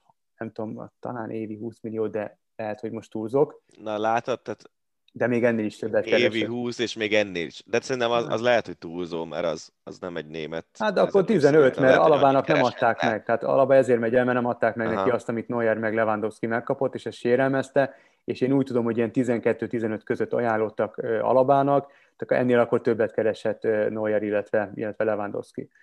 Úgyhogy, hát ugye, a bajnoki cím az igazából, bár a Lipcse azért az szerintem egy elég komoly kihívó, meg hogyha Dortmundban végre egyszer meg tudnák tartani az értékeiket, és, és engedni a klub büdzséje, akkor, akkor az is egy komoly kihívó lenne, és akkor lenne egy komoly hármas. Um, azért, azért szerintem a jövő az, az inkább tartogat izgalmakat a Bundesligában is, és nem lesz ennyire egyértelmű, mint ahogy idén sem volt annyira egyértelmű a Bayern győzelme, mint a korábbi évek bármikor, de meglátjuk. Én nyilván szeretném, hogyha Lewandowski maradna, meg ha Bayern megnyerni a tizediket is. Jó. No, akkor hát egy nagyon furcsa hír maradva a Bundesligánál. A rasszista üzenetei miatt távoznia kellett a német labdarúgó bajnokságban szereplő Hertha, megint a Hertha felügyelő bizottságából Jens Lehmannnak, korábbi válogatott német, német válogatott kapus. Az ügy előzménye, a, ugye ő a Sky televízióban dolgozik szakértőként, és Denis Augó a is ott dolgozik, vagy lehet, hogy pont ő dolgozik ott, és Lehmann nem, és Lehmann nem, és Lehmann írt egy üzenetet, hogy na Denis, a ti fekete emberetek, hogy meglegyen a kvóta, kérdőjel, és a pehére nem a Sky kontaktjának küldte el, hanem Augónak, Augó pedig kirakta a Twitterre talán, vagy Instagramra. A, én nem is értem tényleg, tehát hogy lehet ennyire korlátolt valaki, szóval, hogy a, ha van is ilyen, ilyen gondolatod, amit az én értékrendemben nem fér bele. De ha van, mindannyian mások vagyunk, akkor se írsz ilyen üzenetet, vagy, vagy ötször le, le, le, leellenőrzött, ha már ekkora baromságokat is leellenőrzött, hogy biztos annak a haveromnak küldöm el, meg is érdemli. Tényleg meg is érdemli. És láttam különböző kommenteket, hogy mi az, ez, ez nem is rasszizmus, meg ez nem igaz, hogy hova tart a világ, de ez, ez rohadtul rasszizmus. És ilyet nem engedhet meg magának senki sem, főleg nem egy közszereplő. Ez ostoba. Igen, és, és, és szerintem, tehát, hogy most valljuk be, hogy mindannyian egymás között mondunk olyan vicceket, amiket nem feltétlenül a nyilvánosság előtt egyértelműen nem, nem mondanánk. Az, hogy ez jó-e így, nem jó-e így, lehet, hogy, hogy vissza kéne fogni magunkat, vagy nem tudom. De hogy lehet, hogy ő neki van egy haverja a Sky-nál, aki, akivel ilyen szinten viccelődnek egymással, és ettől még egyébként nem is gondolom azt feltétlenül, hogy Lehmann ilyen brutális, rasszista arc lenne. De tényleg, tehát hogy, hogy lehetsz ennyire hülye, hogy elküldöd annak az embernek, akin röhögsz a haveroddal. Szóval nem tudom, ez, ezek a sztorik olyan furák, de egyébként az is, az is érdekes, hogy, hogy még szerintem lehet tíz éve se lett volna ebből semmi, de nem, nem derül ki. Mm-hmm. Ma viszont olyan nyilvánosság előtt élünk, hogy mindenki derül, és éppen ezért nem érdemes ilyen dolgokkal viccelődni, hogy hogy Te, te, minden, minden szó, amit leírsz, vagy kimondasz, azt úgy kell leírni, meg kimondani, hogy, hogy ez nyilvánosságra kerül. És hogyha hülyeségeket beszélsz, akkor, akkor belefuthatsz abba, hogy kirúgnak. Így van. Így van. Na, Neymar kétezer-huszonötig hosszabbított, szerinted marad, vagy ez ugyanaz, mint Gulácsinál, hogy lehet, hogy az árát akarják még följebb strófolni? ennél följön, Isten fizetsz ilyen kétszáz-százötven milliókat. Szerintem marad, szerintem jó helyen van. Ugyanúgy, ahogy pár még a City nem nyerte meg, de szerintem a, meg fogják nyerni a bé el-t, a, ugyanúgy a pé es gé is meg fogja egyszer, meg pé es gé is meg fogja nyerni a bé el-t, és akkor, akkor Neymar is megnyeri a bé el-t Párizsban. Szerintem marad, jó helye van, szereti Párizst, azért annál, annál szebb vagy izgalmasabb város kevés van Európában, Európa egyik top csapatában játszik, biztos, hogy lesznek világszárok, akiket odahoznak. Ha elmegy Mbappé, akkor, akkor megint ővé lesz majd a, a, a kulcspozíció, és ő lesz ott a leglegleg. Én nem hiszem, hogy hova menne, nem tudják máshol megfizetni. Barcelonában, mert föl tudnak venni igen, még egy milliárd. Hát kizárólag szerintem. Szerintem is. Akkor... Hú, sokat... Még egy Eden Hazard. Igen, az érdekes volt. A, igen, a Eden Hazard megtalálták a Real Madrid drukkerei, nagy felháborodást váltott ki, miután a Chelsea-től elszenvedett vereséget követően a pont rögtön a lefújás után elkezdett vihorászni, nevetgélni a volt korábbi Chelsea csapattársaival, játékos társaival már ott a pályán, nyilván kamerák keresztüzébe, tehát mindenki mindent láthatott, ilyen nagyon jókedvűek voltak, ami egy bé el búcsút követően azért, hát nem tudom, sokakat felbőszített. Az esetet követően uh, aztán végül a közösségi média valamelyik csatornáján kért elnézést Hazard. Szerinted igazuk van a Real drukkereknek? Nagyon megtalálták. Én a rohadt ideges lennék, hogyha a csapatom kiesik, akkor az egyik játékos ott nevetgél. Mm. Tehát az öltözőben nyugodtan, nyilván az ember nem várja el a a sportolóktól, hogy gépekként viselkedjenek, ő Isten tudja hány évig, nem tudom meddig volt a Chelsea-ben, de elég sokáig ott volt, ott kialakultak olyan barátságok, amik, amik biztos, hogy megmaradnak, ezzel nincsen semmi baj, de szerintem tisztelned kell annyira a klubodat, a jelenlegit, hogy, hogy nem viselkedsz így, és tudod mi a legkeményebb?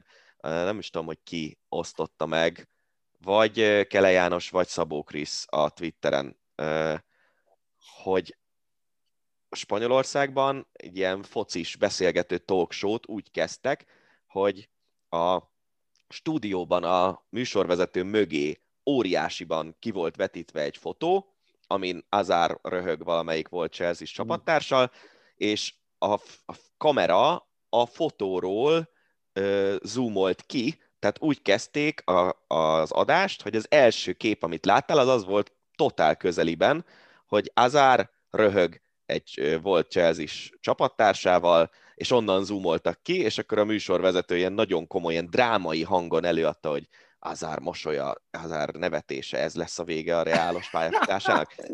Zseniális, zseniális, és azért Spanyolországban ott megvan ennek a kultúrája, tehát ott, amit mondtam a Gazettáról, a Márka is uh-huh. eh, nem tudom, negyven oldalból harmincat focival foglalkozik, és a harmincból szerintem tízet a Real Madriddal, tehát ott, ott ugyanúgy megvan ennek a kultúrája, hogy ha ilyet csinálsz, akkor, akkor nagyon komolyan megtalálnak, és az abban biztos lehetsz, hogy Hazard, amíg nem rendeződik úgymond a sorsa, mert ugye beszéltünk korábban arról, hogy nagyon sokat sérült, és egyáltalán mm-hmm. nem biztos a helye a Realnál, addig ez, ez téma lesz, és szerintem tényleg játékosként nem teheted meg azt, hogy, hogy így viselkedsz.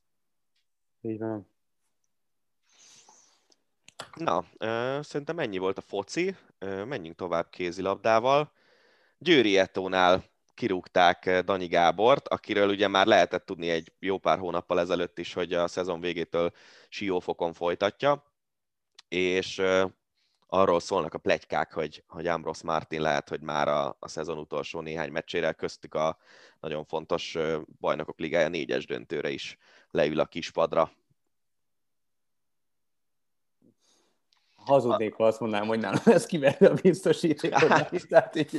Olvastam, és azt mondom, hogy hát sajnálom, Danyi Gábor. Hogyha, bezek, hogyha nem tudom, magyar kajakkenú válogatott tizennegyedik kerettagja valamit hát, csinált volna. Mondjuk onnan meg általában olyan hírek jönnek, hogy vagy dopping, vagy kábítószer sajnos. Ah, finoman.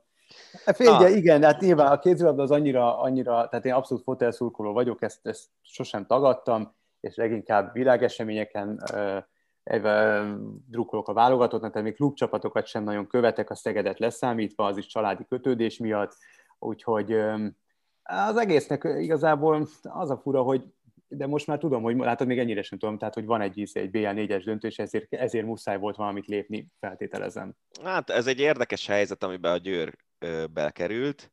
Ugye az, a közvetlen előzmény az az, hogy a, a Fradi ellen játszottak bajnoki rangadót, és azt hiszem, hogyha öt vagy hat góllal, ha kikapnak, az még belefért volna, hogy a bajnoki cím meglegyen. Így viszont, hogyha a Fradi a maradék meccseit ö, megnyeri, akkor a Fradi lesz a bajnok, és ugye kilenc góllal nyerte a Fradi a rangadót. Ekkora verésbe a Győr nem nagyon futott bele, uh-huh. mióta ennyi pénz van ott. És ugye Dani Gábor úgy lett vezetőedző, hogy ő Ambrose Martinnak volt a, a másodedzője, és amikor Martin ugye először elment félállásban a román szövetségi kapitánynak, ami már egy csomó embernek nem tetszett Győrben, mert hogy mégiscsak miért Románia, és utána kapott egy valami elképesztő ajánlatot a Rostov-Dontól, Oroszországból, és elment oda edzősködni. És, és ugye Martin másod edzője volt Danyi Gábor, de amikor Martin elment, akkor megkapta a győri sztárcsapatot, és egy ideig Zdravko Zovko volt a segítője, aki azért ugye Veszprémben ért el fantasztikus sikereket, és most ugyanez lesz elvileg a leosztás Siófokon is, ahol most Zovko az edző, de Danyi megy oda, és, és ők ketten együtt fognak dolgozni. És hát én amilyen kommenteket láttam, meg, meg amilyen posztokat láttam győri emberektől, az alapján úgy tűnik, hogy, hogy Danyiról korábban se nagyon gondolták ott az emberek, hogy ő egy kimagasló edző lenne, de ugye az első évében bé el-t nyert a csapattal, meg bajnokságot, meg kupát, a második évét meg keresztbe húzta a koronavírus járvány. És innentől kezdve nem nagyon tudták azt, hogy, hogy ő magától mire képes, mert az első évre még lehet azt mondani, hogy ugyanazt a csapatot tovább vitte ugyanazzal a taktikával, mint amit Martin fölépített. Úgyhogy ja, ez egy, ez egy nagyon érdekes helyzet volt, és hát tényleg ugye a bé el-ben évek óta veretlen a, a Győr, idén becsúszott azt hiszem három vagy négy döntetlen, de az biztos, hogy most a négyes döntőre már nem lehet azt mondani, hogy a Győr a top favorit. A keret se tűnik annyira kiemelkedően erősnek, mint a korábbi években, nincs egy jó jobb átlövő, és, és így, hogy egy frissen edzőváltáson átesett csapat lesz ott. Egyébként az az érdekes, hogy a cé es ká a Moszkvánál, ami egy másik Final Four résztvevő, szintén nemrég küldték el az edzőt, szóval érdekes egy helyzet lesz az is. Meglátjuk, hogy milyen ki belőle. Az biztos, hogy szerintem a klubvezetés részéről kicsit ez egy ilyen mosom a kezem Aha. döntés volt. Hát a független drukkolunk nyilván a Győrnek. Van még egy kézilabda, amivel, amivel jöttél um, Siófokkal kapcsolatban? Uh-huh. Most a hétvégén rendezték meg az Európa Liga, az a második uh, szint, annak a négyes döntőjét, és a Siófok második lett a az elődöntőben hosszabbításban megverte a dán Herningi Kastot, és aztán a döntőben kikapott a Nantól. Nem, nem láttam még a meccseket, föl vannak véve, majd a héten megnézem őket, de a, ami biztos, hogy a Siófoknak egy csomó játékos a szezon közben távozott, mint ahogy a vezetőedző is szezon közben távozott, és, és egy ilyen félig szétesett új alapokra épülő csapattal sikerült ezt a második helyet megszerezni, ez szerintem nagyon nagy dolog, és, és tényleg ez, ez egy jó, jó irány lehet, hogyha egy kicsit kevésbé a, kevésbé a nemzetközi sztárok megvásárlására, és inkább a, a jó magyar játékosok igazolására és kinevelésére épül majd a Siófok, a, és, és képes ugyanolyan sikereket elérni, az egy, az egy nagyon jó irány lesz.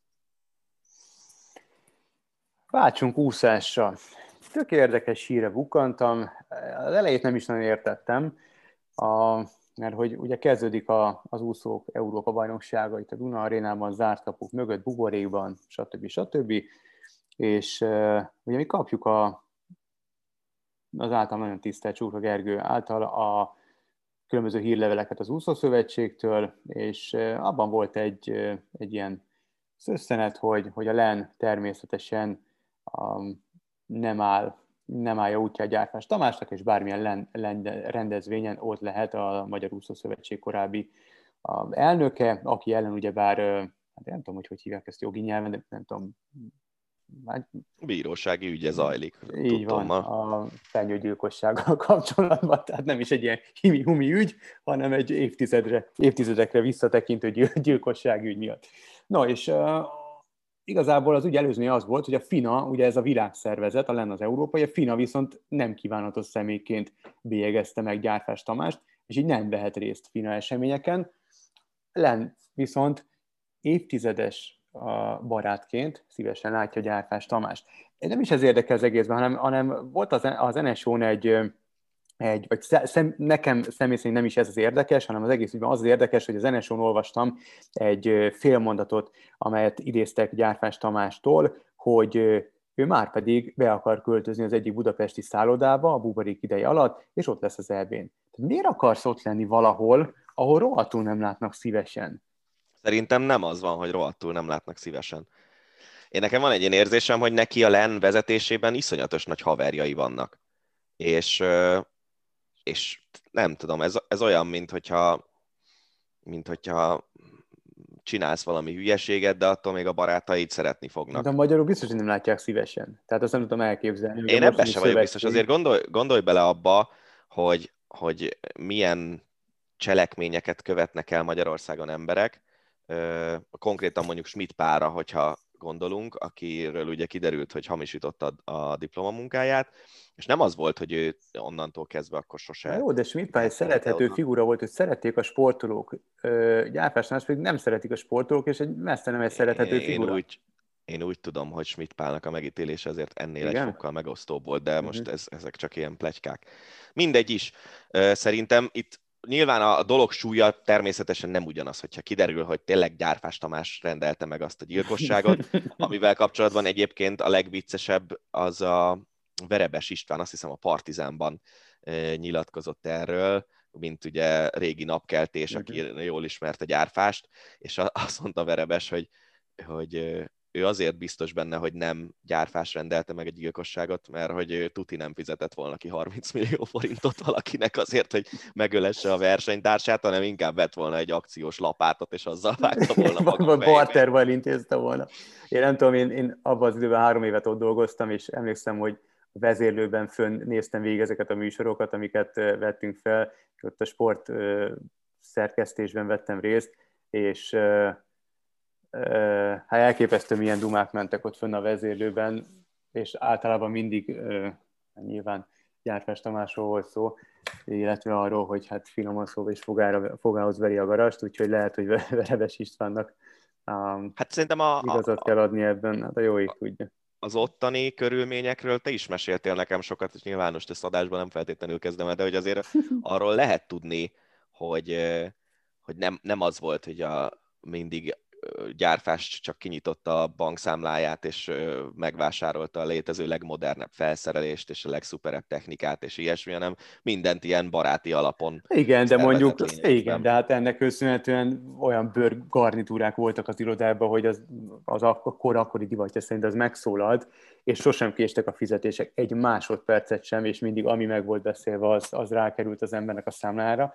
Um, ugyanakkor vé cé papír akkor volt, amikor jött Orbán Viktor vagy Gyurcsány Ferenc, úgyhogy meg reggel ötkor nem feltétlenül éketett a, a villany az irodába, de, de voltak ilyen, ilyen cukiságok.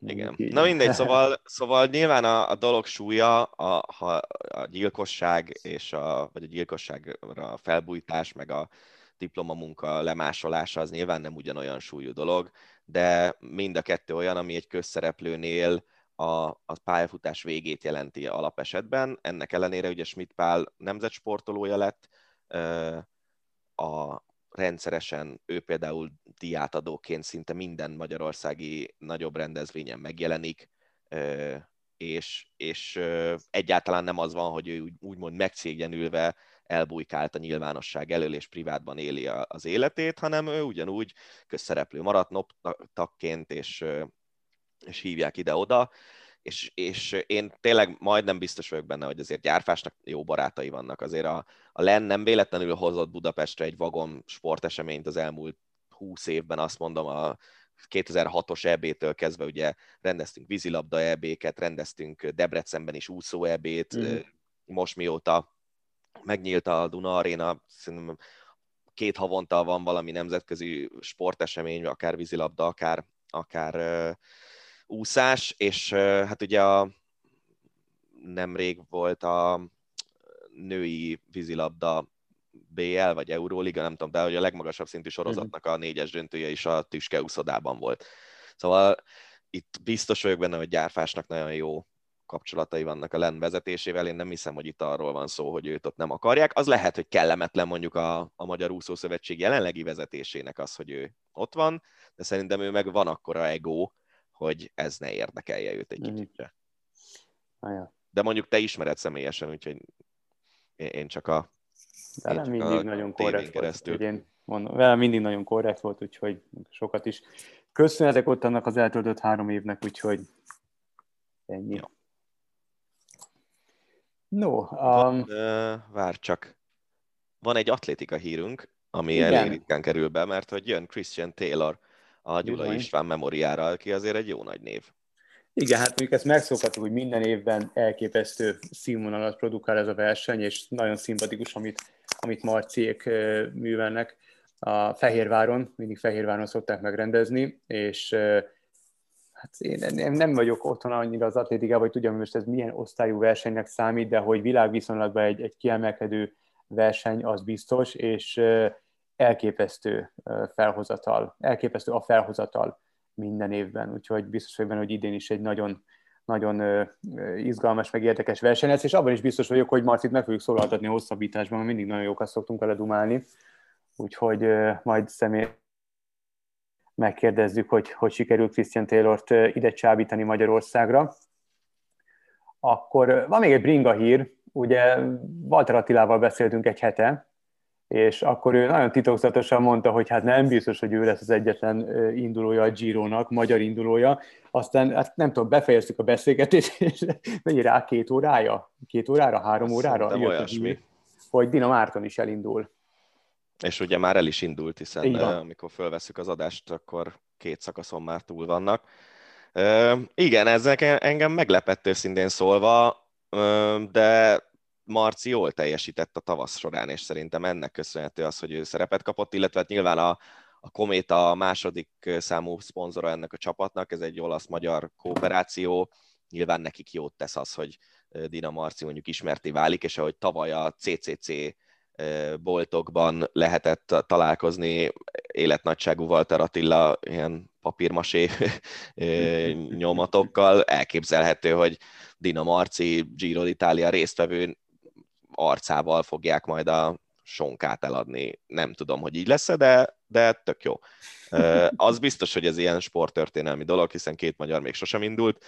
Egy három hetesen vasárnapi első rendes mezőnyszakaszon a Atti csapata, az ef dé zé kirakott egy képet, ahol Atti és Marci éppen röhögcsélve dumálnak a mezőnyben, úgyhogy, úgyhogy szuper dolog, és tényleg ők ugye ilyen nagyon komoly gyerekkori barátok, és az, hogy Atti indul, azt már régóta lehetett tudni, de az, hogy Marci is indul, az meg így a fű alatt jött hírként múlt héten. Ennyi volt erre a hétre az Ácsi. Reméljük, hogy tetszett.